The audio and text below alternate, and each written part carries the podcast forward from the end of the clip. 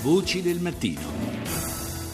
Parliamo adesso di Africa, infatti 13 anni fa nasceva a Durban l'Unione Africana sulle ceneri della precedente Organizzazione dell'Unità Africana. Quali gli elementi di novità, i nuovi obiettivi dell'istituzione più recente e soprattutto eh, quali appunto eh, sono stati realizzati nel corso degli anni? Colomba San Palmieri lo ha chiesto ad Arrigo Pallotti, professore di storia e istituzioni africane all'Università di Bologna. L'esigenza di eh, passare dall'Organizzazione dell'Unità Africana ad una nuova eh, istituzione che appunto l'Unione Africana eh, venne percepita eh, con un certo ritardo eh, dopo la fine della guerra fredda in Africa, eh, soprattutto in un contesto da una parte caratterizzato da eh, nuovi conflitti armati e dall'altro però da una sempre più evidente esigenza di promuovere la tutela dei diritti umani e della democrazia. Su questo fronte c'è un articolo, in particolare il 30 se non sbaglio, che parla appunto della necessità per l'Unione di sospendere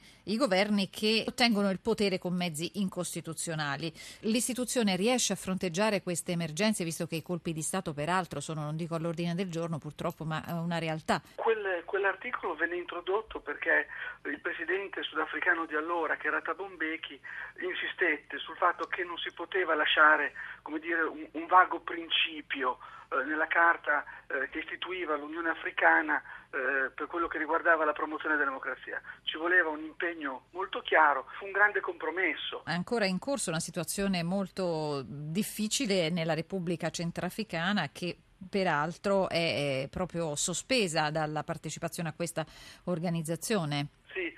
Assolutamente. Lì diciamo che la diplomazia a molteplici livelli in questo momento è, è impegnata. È un caso, vuole, estremamente emblematico no? di una crisi di uno Stato che ha avuto una gestazione lunghissima di decenni e nel momento in cui il conflitto diventa davvero grave, la comunità internazionale trova eh, dire, la determinazione di fare qualcosa, eh, la situazione è già estremamente grave, per cui poi trovare delle soluzioni politiche, non solo a livello generale, ma farle anche accettare dagli attori nazionali, diventa estremamente complicato. La presidenza da gennaio del contestato, per non dire contestatissimo presidente Mugabe, secondo lei in che direzione va? Da un certo punto di vista eh, Mugabe in questi, in questi, mesi ha sì eh, criticato Nigeria e Sudafrica per la, il voto della risoluzione 1973 in Libia, eh, che appunto poi eh, venne usata per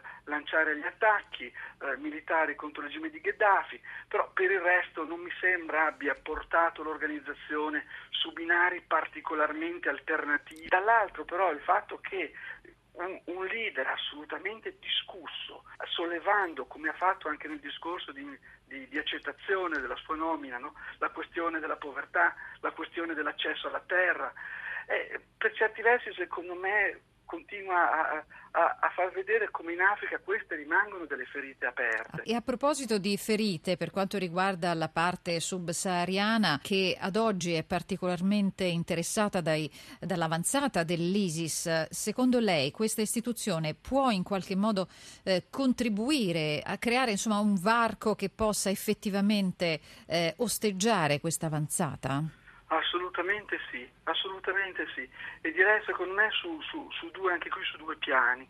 Da una parte c'è il piano della cooperazione con quelli che sono gli attori internazionali. Eh, dall'altro punto di vista, secondo me, la, la grande carta che l'Unione, l'Unione, Africana può giocare è però una carta politica.